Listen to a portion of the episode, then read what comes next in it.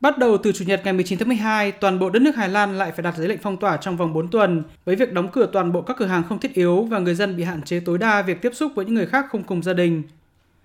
Đây là biện pháp mà chính phủ Hà Lan cho rằng bắt buộc phải thực hiện để hạn chế tối đa các thiệt hại của làn sóng dịch COVID-19 do biến thể Omicron gây ra.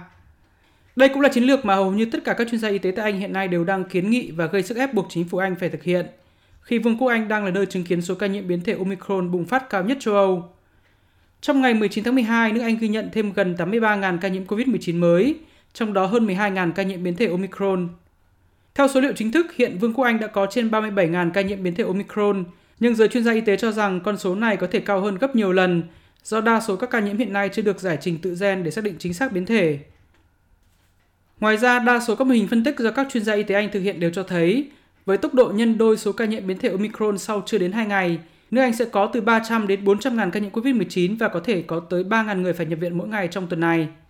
Trước tình hình này, phát biểu trên truyền thông Anh trong ngày 19 tháng 12, Bộ trưởng Y tế Anh ông Saris Javid cho biết chính phủ Anh không loại bỏ khả năng sẽ phải áp đặt thêm các biện pháp hạn chế khắt khe hơn trước thềm Giáng sinh.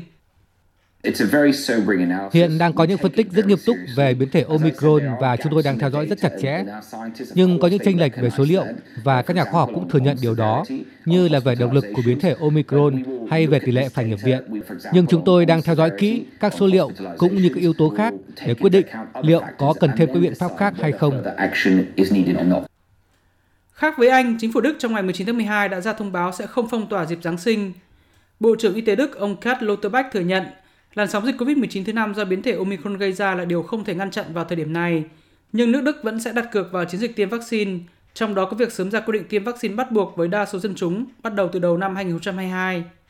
Ngoài ra, dù không dự tính phong tỏa, nhưng Bộ trưởng Y tế Đức Lauterbach cũng cho rằng chỉ riêng vaccine sẽ không đủ bảo vệ người dân khỏi biến thể Omicron, nên chính phủ Đức cũng sẽ công bố thêm một số biện pháp hạn chế khác trong dịp lễ Giáng sinh và năm mới, trong đó chủ yếu là hạn chế số lượng người tiếp xúc giữa các hộ gia đình.